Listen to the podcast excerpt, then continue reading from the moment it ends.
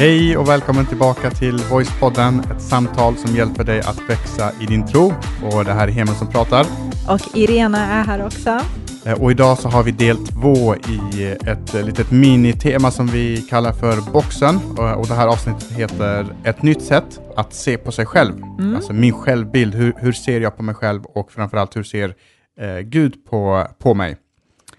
Så är det. Eh, jag är riktigt, riktigt taggad för att vi ska ha det här samtalet faktiskt, för vi ska ju prata om en kille som heter Gideon. Jag nämnde i förra avsnittet att han är en av mina favoriter och jag har ju många favoriter nu. Eh, men vi ska prata lite om där, hans självbild och hur Gud såg på honom och det. Mm. Eh, men innan vi går in och kastar oss in i det här så hade du någonting att läsa va? Ja, precis. Vi brukar alltid läsa recensioner eh, och det kommer in recensioner hela tiden och eh, då är det en person som heter probably, probably the best. Probably the best beer in the world. Nej, jag vet inte. Han heter probably the best i alla fall. Han skriver “You're really learned in, in the word, one of the best Swedish pods I've heard. God bless”. Jag tror faktiskt att han hette någonting. Jaha, han, he han heter inte probably, utan det är rubriken som är så. Utan han heter Duker Bay. Så heter han. Nu märker jag att det är första gången jag läser en recension i, i en podd. Jag undrar vem som hade det ansvaret förut. Precis. Bara, vilket bra självförtroende på, med tanke på att vi ska prata my, om ett nytt sätt att se på sig själv. Precis, mamma säger att jag är bäst. jag heter bäst. Mm. Ja, det var lite kul. Nej, han heter inte så. Så his name is mm. Duker Bay. Exakt. Tack right. så jättemycket för eh, den recensionen. Och det är faktiskt den första recensionen någonsin som är på engelska. Yay! Vi har aldrig haft en recension We på engelska. We are going international! Ja, det, det finns många svenskar i utlandet, hörru. Mm. Typ US and A Exakt. och alla andra länder. Mm. Ja, och men det, det känns jättekul. I fin i, jag har sett på statistiken att det är ja. en hel del lyssningar från Finland. Från Finland har vi många lyssnare. Det är jättekul. Nej, men det känns jätteroligt, mm. verkligen. Helt fantastiskt. Tack för att ni eh, orkar med oss, höll på att säga, men att ni fortsätter att lyssna. Eh, och idag, Heman, precis som du nämnde, så ska vi faktiskt prata om det här med självbilden, om hur vi ser på oss själva och eh, framförallt hur Gud ser på oss.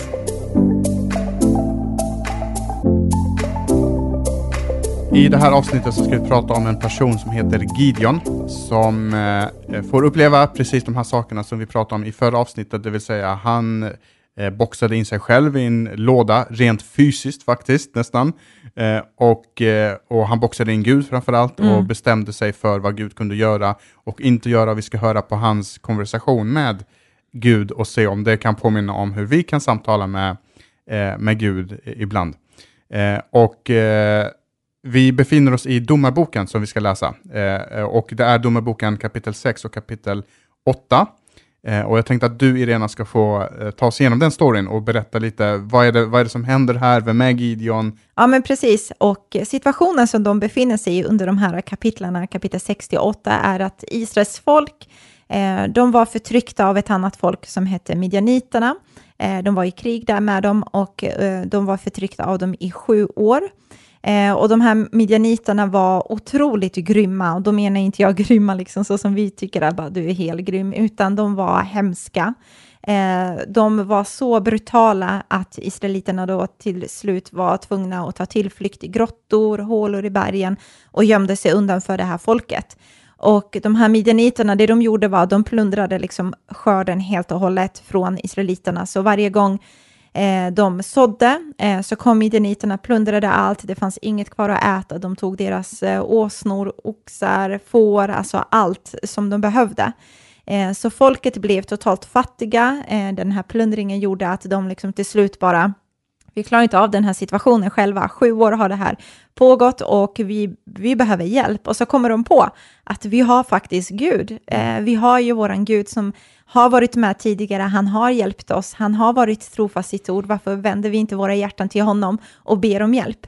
Och, och det är intressant att det tog alltså sju år för dem att komma ihåg det, just det, Gud. Ja. Alltså ibland kan det ta, ibland kan det vara lite liknande situationer i, i, i våra liv, i mitt liv i alla fall, att eh, man går igenom en svår sak eller man ska göra någonting tufft och så testar man först lite i egen kraft och sen kommer man på att just det, jag kanske ska be en bön till Gud mm. och liksom inkludera Gud i det här. Vad är Guds vilja i det här? Men det brukar ibland ta liksom några dagar eller några timmar. I det här fallet så tog det sju år för någon, för ett folk som, där Gud var i centrum.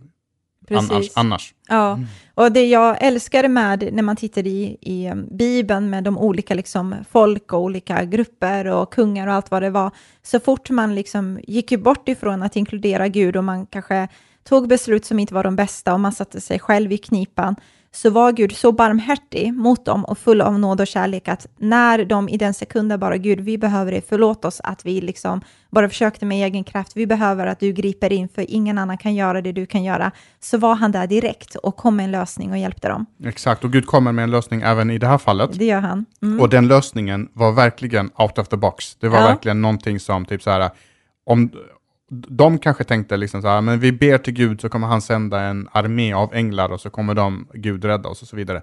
Och så gör han precis tvärtom.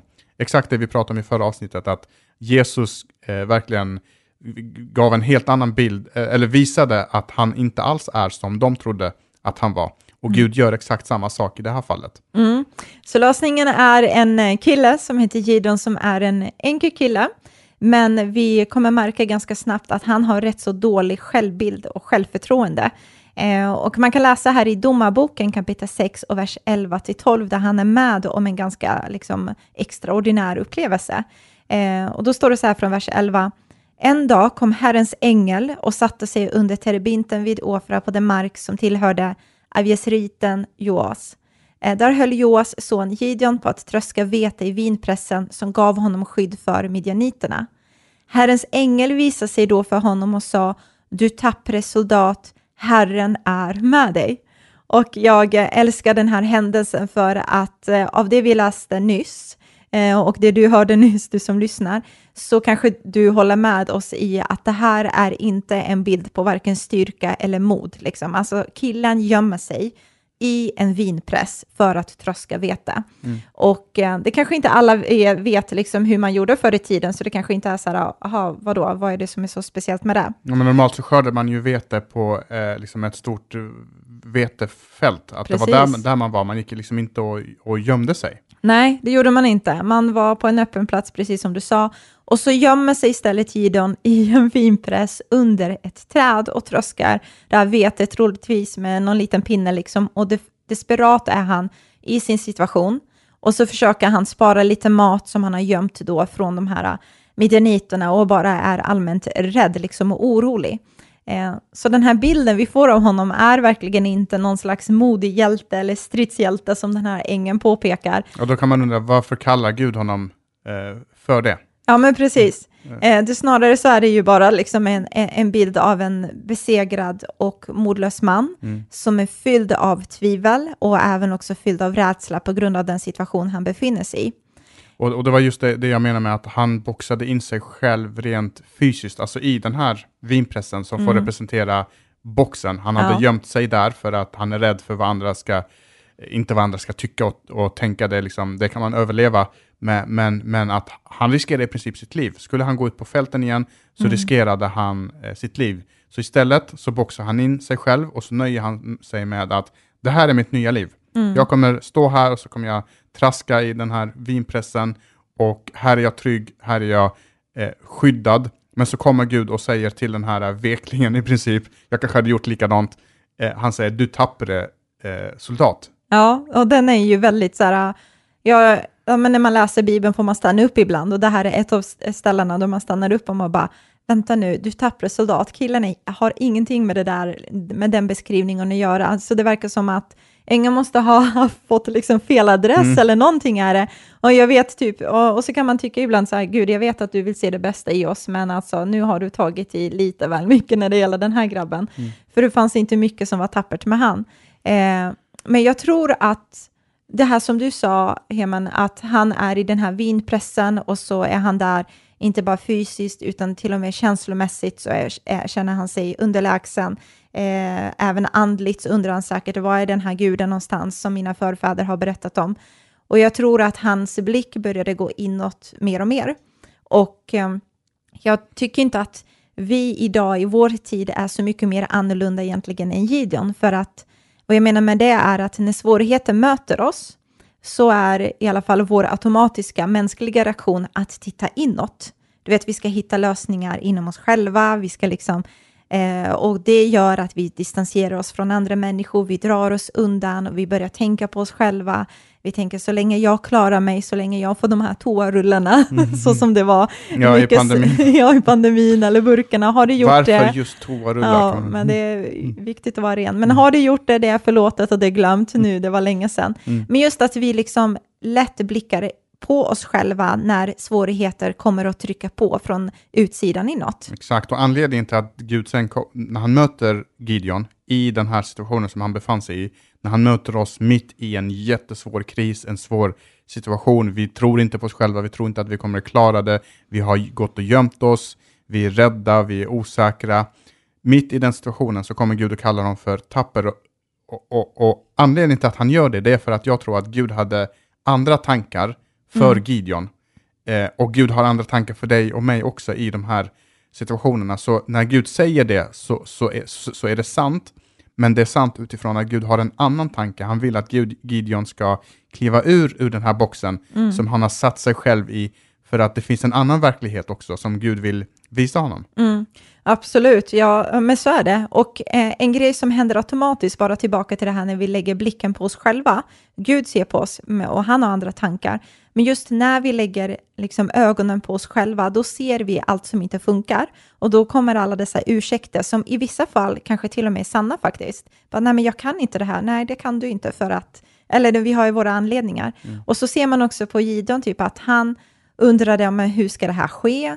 Hur ska jag kunna rädda folket? Eh, och jag älskar det, det, när han säger liksom och försöker förklara för Gud, bara så att du vet, min, min familjesituation ser ut så här, ifall du inte hade koll. Mm. så säger han liksom att min familj är lägst av alla i Israels folk och jag är den lägsta i min familj. Mm. Eh, och jag tror att du och jag, hemma, vi hade också kunnat, när vi lägger blickarna alldeles för mycket på oss själva, kunna säga så här, Gud, hur ska vi klara av att göra det här? Ja, men många av de som lyssnar kan undra, hur ska jag kunna mm. göra det här? Jag som har begått de här eh, brotten, eller jag som inte fixar, fixar liksom min, fa min familjerelation, eh, jag som jag som har svikit eller jag som... Eller jag är rädd för att bli avvisad. Exakt. Hur ska jag våga kliva fram och säga någonting? Eller tänk om de skrattar om jag gör det här. Mm. Eh, det kan vara att man har dyslexi, det kan vara att man är, är, lite försynt och liksom inte, kan, inte är vältalig. Det kan vara alla möjliga saker. Eh, och som sagt, många av de sakerna, vissa av dem kanske är rena lögner, men vissa är faktiskt att men det är faktiskt, jag har faktiskt den här eh, begränsningen. Mm. Eh, men men sen så när, när eh, Gud möter Gideon så säger han så här, när man läser vidare i den här texten i vers 14, alltså Domarboken kapitel 6 eh, och vers 14, så står det att då vände sig Herren till honom och sa, jag ska göra dig stark. Mm. Och det var det jag menar med att han hade en annan bild eh, av, eh, liksom av vem Gideon skulle, skulle bli. Exakt. Jag ska göra dig stark, gå och rädda Israel undan midjaniternas våld. Det är jag som sänder dig. Mm. Alltså Gud utväljer Gideon som är, som, eh, är den lägsta i sin familj och den familjen den lägsta i alla, bland alla stammar i, i Israel. Den personen väljer Gud och säger jag ska göra dig stark. Så istället för att appellera till Gideons självkänsla bara och säga nej men du, är, du duger, du är bra och så vidare, mm. vilket vi ibland kan behöva mm. höra också. Men istället så gör han något mycket kraftfullare och säger att det här kommer jag göra. Mm. Eh, jag är inte bristfällig. Jag har, inte, jag har inga begränsningar. Jag är allsmäktig, jag är allvetande, jag har koll på läget. Och det är mycket mer betryggande mm. än att jag ska försöka pumpa upp mig själv och känna att nu ska jag se mig själv i spegeln och säga nu, du är bra och så går mm. jag ut och gör någonting. Liksom. Men precis, och eh, det är lite tillbaka till förra avsnittet som vi pratade om att inte boxa in Gud i den här lådan och lite så är det mellan raderna i att Gud säger du behöver inte boxa in med Gideon utan jag är med dig. Han försöker få honom att förstå vem han verkligen är. Och jag tror att ibland så behöver vi eh, bestämma oss för att våga ta det här klivet utanför den här boxen när det gäller våra liv även om man darrar, eh, även om svetten typ rinner och man känner sig så nervös, även om hjärtat bankar, eh, för någonstans så vet vi innerst inne att det liv som Gud har satt mig för att leva här på livet, eller här under liksom här jorden, på jorden, här på jorden eh, handlar inte bara om mig, handlar inte bara om hur jag ska uppleva mitt liv, utan det finns människor på andra sidan som väntar på att jag ska våga ta det här liksom klivet. Mm. Eh, det är alltid någon annan som får skörda av att jag faktiskt vågar det. Och det kan man se på olika sätt. om man var den som vågade att starta ett företag så ser man plötsligt efter några år att man kanske har 3, 4, 5 eller 100 eller 50 anställda eller vad det kan vara. Det är människor på andra sidan som får skörda av att du en dag bara vågade kliva utanför den här boxen. Eller att du vågade liksom eh, vågade satsa på din dröm fast dina förutsättningar inte var de bästa. På andra sidan eh, så ser andra människor bara, hon vågade, han vågade, därför vågar jag också och du blir ett föredöme. Så det finns alltid så att det är andra människor som också på något sätt får eh, ta del av att vi vågade ta det här klivet. Mm. Och allting började den dagen vi vågade att se oss själva på samma sätt som Gud ser på oss mm. själva. Alltså inte bara utifrån det vi har gjort eller där vi är just nu, utan vad som är möjligt. Alltså i förra avsnittet när vi pratade om det här att, att uh, Gud som har all kraft, han är liksom han, han, han är mäktig att göra så mycket mer än vad vi vågar be eller tänka oss. Alltså vi kan inte ens föreställa oss vad vår framtid skulle kunna eh, se ut. Mm. Och vi har ett ordspråk i vår familj, jag har säkert delat det här tidigare, och det är just det här att det som, det som kan verka självklart, det som kan verka omöjligt nu kan vara självklart imorgon. Alltså här sitter vi och gör någonting som kändes omöjligt för fyra, fem år sedan, men, vi, men idag så är det det mest självklara. Mm. Det är ett bra att påminna sig om det, men det är bra att veta att har det hänt en gång så kan det hända nästa gång. Och jag kan inte planera jag, eh, liksom, exakt hur min framtid ser ut, utan jag kan sätta min framtid i Guds händer och säga till honom, du har så mycket mer kunskap än vad jag har mm. och jag väljer att lita på dig, jag väljer att lita på det som du har lagt i mig och jag väljer att kliva ut ur den här boxen. Precis. Och jag tror att uh, den här synen som Gud har på Gidon är att Gud ser inte på Gidon utifrån hur han är just där och då, eller just nu liksom i den situationen, utan han ser på Gidon utifrån vem Gud egentligen har skapat honom till att vara, vad han egentligen har tänkt att han ska uträtta.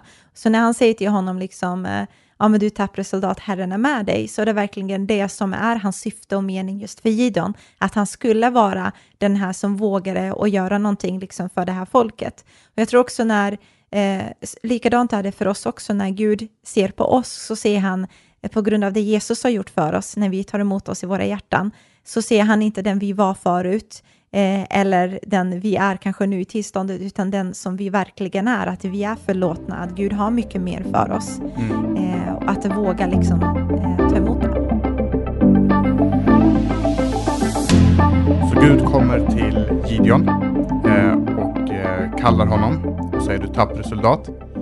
Men gensvaret från Gideon är inte helt så här självklart, åh härligt, ja men då kör vi. Utan, utan det är, han, han, han ger lite pushback på mm, det där. Det gör han verkligen. Han är lite skeptisk och det, är, det gillar jag att det är med också i Bibeln. Att även de personligheter får plats och det är självklart, det är bara lite mänskligt. Men när ängeln kommer och säger det där eh, så var han ingen optimist, liksom, utan i Domarboken kapitel 6 och vers 12 till, till 13 så står det så här. Herrens ängel visade sig då för honom och sa som sagt, du tappre soldat, Herren är med dig. Och så här svarar Gideon. Herre, om Herren verkligen är med oss, varför har då allt det här hänt? Svarade Gidon. Och hur är det då med alla under som våra förfäder har talat med oss om? Som när Gud förde ut dem ur Egypten, så han ger ett exempel här. Nej, nu har Herren alldeles lämnat oss och han låter midjaniterna göra slut på oss. Eh, och det är tre olika saker som Gideon säger här som jag tänker att vi skulle kunna gå igenom det. Mm. Och det första är det här, eh, om Herren verkligen är med oss, varför har då allt det här hänt? Alltså, vi kan uttrycka det idag, ja, men varför händer allt det här svåra med mig? Varför får jag gå igenom det här om Gud är med mig? Varför just jag? Mm, precis. Eh, och jag tror att det är en fråga som man har ställt i sitt hjärta. Man kanske inte har vågat ställa den offentligt, men man kanske har ställt den i sitt hjärta och sagt den till Gud. Men saken är den att om vi någonstans någonstans i våra hjärtan har en bild av att det kristna livet, när jag tar emot Gud så erbjuder han ett liv som är rosa moln och det är fluffigt, jag kommer aldrig gråta, jag kommer aldrig möta svårigheter, jag kommer aldrig känna mig bedragen av andra, jag kommer aldrig känna att en kniv liksom sätts i ryggen eller jag kommer aldrig bli besviken, jag kommer aldrig möta liksom eh, tragedier eller vad det nu kan vara, då tror jag att man har en fel bild av vad det är Jesus har erbjudit oss.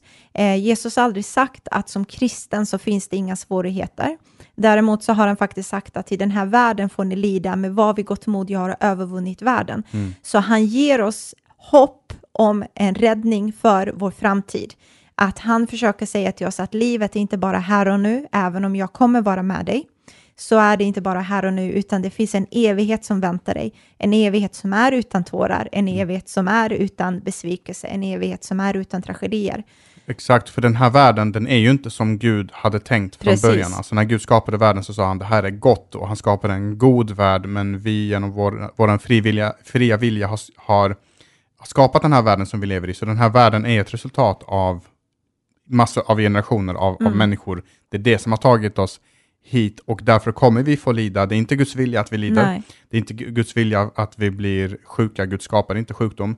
Eh, men, men vi blir det eh, därför att vi lever i den här världen. Värld. I en fallen värld och Gud ger oss ett hopp om en, om en annan framtid. Redan här och nu får vi skörda en del av det som kommer, mm. men, men fullheten av det här, den här perfekta världen som Gud har skapat, den, den får vi fort, fortsätta hoppas på. Mm. Det är en värld liksom som kommer. Mm.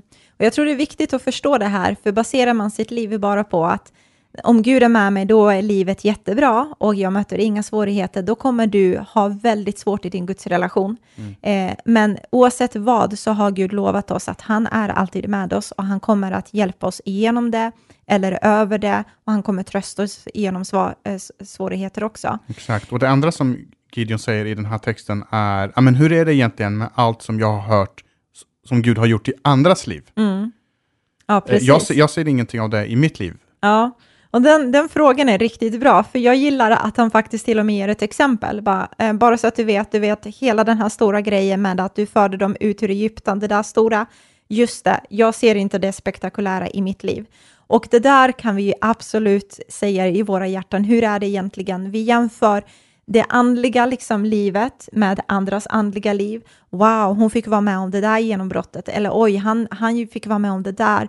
Men hos mig så händer det inte så mycket. Jag blir glad om det här händer. Eller så jämför vi varandra med eh, i det relationella. Vi jämför oss med varandra i det andliga, i det materiella eh, och tänker så här, men Gud verkar ha hjälpt honom med att få liksom, en tjej, men här står jag och, och stampar och verkar inte ha hittat en partner, eller de verkar ha värsta framgången med ekonomin, men här står jag och vänder på mina kronor.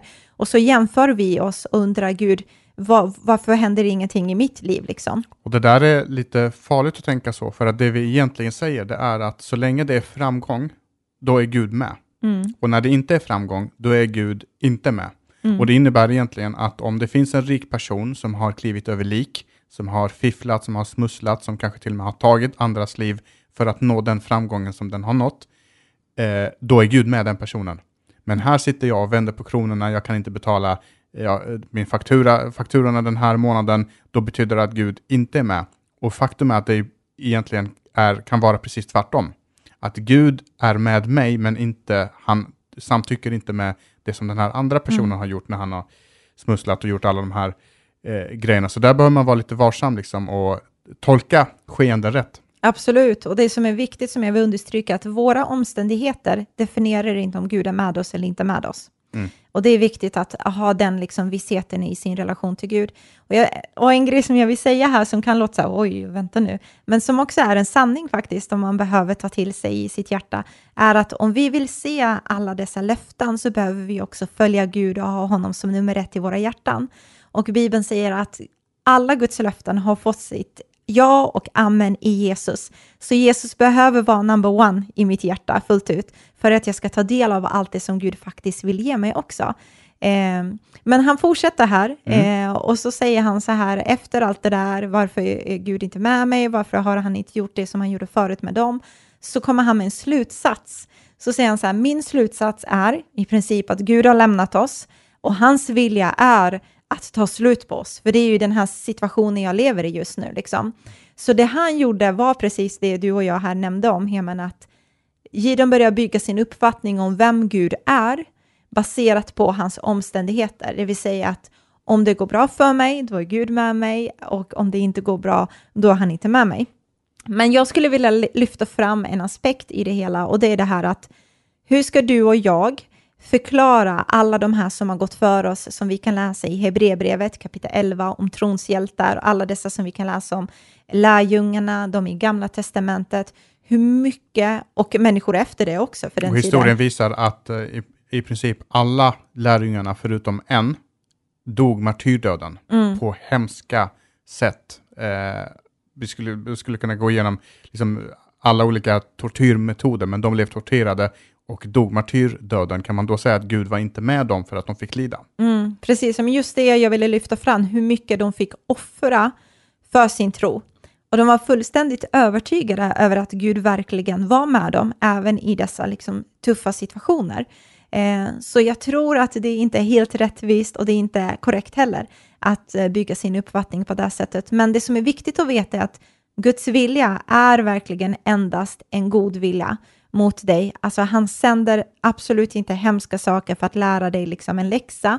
Eh, och de tankar och planer han har för oss är eh, fulla med liksom en god framtid och hopp. Så det tror jag är viktigt att få med sig. Mm, exakt. Och sen så, eh, så, så, Gud svarar liksom på allt det här och, och lyfter fram just det som jag, jag läste i, eh, kapit i vers eh, 14, just det här att, att Gud sen säger till honom att det är jag som ska göra dig stark, eh, det är jag som ska rädda dig, det är jag som sänder dig och Gud väljer att sätta fokuset på sig själv istället för att sätta fokus på mm. Gideon. Han säger till honom, liksom, lyft blicken, vet vem det är som är med dig, vet vem det är som, är, som har kallat dig, vet vem det är som har skapat dig och vem det är du, du, du tillber. Mm. Eh, och, och, och, och, på det sättet så ville han hjälpa Gideon att kliva ur den här vinpressen, kliva ur den här eh, boxen. Och jag, även om han är rädd, Även om han är full med frågor. Jag gillar det Joyce Meyer brukar säga, eller har sagt vid något tillfälle. Hon säger så här, do it afraid. Ja. Alltså även om jag är rädd så tänker jag ändå göra det, för jag vet att det finns en belöning på andra sidan. Mm. Och framförallt så vet jag att Gud är med mig. Verkligen. I, i det eh, som... Eh, Ja, men mm. det som han vill att jag ska göra. Och det vi ser, eh, en grej med Gideon är att vi, han verkar vara liksom på en resa på att precis lära känna Gud så som han verkligen är. Alltså innan så fick han säkert höra talas om honom, han fick höra om alla dessa häftiga grejer som Gud gjorde liksom för Israels folk. Men nu så får han personligen lära känna honom. Eh, och det är verkligen det som är den kristna tron också. Att, alltså det är det det handlar om, att ha en personlig relation med Jesus. Eh, att Gud kliver ner, han gör det möjligt för oss att ha den här relationen med oss trots vår brustenhet, trots våran kaos, trots all mörker så kliver Jesus mitt i den där röran. Och jag tror när han kliver in i den röran också och lever ett perfekt liv, så visar han oss verkligen att han krossar och bryter alla begränsningar som finns på ett helt otroligt sätt genom att låta sig själv bli upphängd på ett träkors och torterad och, och, och, och, dödad och sen så uppstår han på tredje dagen. Så han visar att även om jag är i den djupaste dalen, även om jag är i mörkret, även om jag går igenom en eld, även om jag hänger på ett kors och mitt liv håller på att ta slut, så finns det en framtid och det finns ett, ett hopp mm. och det finns en uppståndelse. Eh, det kan vara i det här livet, men det kan också vara i, i, i, i, liv, i, i, i nästa liv, så att säga. Och han gör någonting som, jag tror han chockar alla, han chockar alla människor, han chockar djävulen själv, som mm. står där och gnuggar händer och tänker, hm, hm, hm, nu har jag verkligen dödat Guds son ovetandes om att Guds son kommer uppstå på tredje dagen mm. och så kommer han komma med liv i överflöd. Eh, och det är därför Jesus hänger på korset och dör på korset. Han gör det inte för att vi ska leva liksom ett, ett begränsat liv, Exakt. boxa in oss i rädsla, i fruktan för vad människor ska säga, för vad människor ska tycka och tänka, utan han kom för att vi skulle få liv och liv i överflöd, står det. Mm. Han kom för att vi ska få den här kärleken, förlåtelsen, nåden som ingen annan kan, kan ge oss, som mm. ingen annan kan erbjuda oss. Eh, han kom för att vi ska förstå vårt verkliga värde. Att jag är inte bara en cellklump som, som, som, som vissa vill få det till, med bara massa elektriska impulser och en, en liksom pump som pumpar ut blod, utan jag är så mycket mer än så. Det finns en Gud som har betalt det högsta priset av dem alla med sitt eget liv för min skull mm. och satt den högsta prislappen för min skull. Och han kom för att vi skulle få liksom, förstå poängen med vårt liv. Att mm. våran poäng är inte att leva i en vinpress och traggla igenom det där i fruktan och rädsla, utan det finns mer att, att få ut av det här livet. Men inte på ett sådant sätt att Åh, nu kommer allting bli guld och gröna skogar, kommer aldrig uppleva problem, utan tvärtom, jag kommer uppleva problem, men då kan jag också veta att när jag möter de här problemen, då är inte Gud i den här boxen som jag satt honom i, utan då är, lever Gud i mig och han tar mig igenom det här livet, han håller min hand och han ger mig styrka och kraft så att jag kan klara nästa dag. Verkligen, mycket bra sagt alltså. Eh, och jag eh, ville bara säga, ja, du sa allt väldigt bra, eh, men just det här igen då, att vi inte boxar in Gud i den här lådan, för han har verkligen så mycket mer för oss än vad vi vågar tro och förvänta oss eller vad vi tycker att vi förtjänar på något sätt.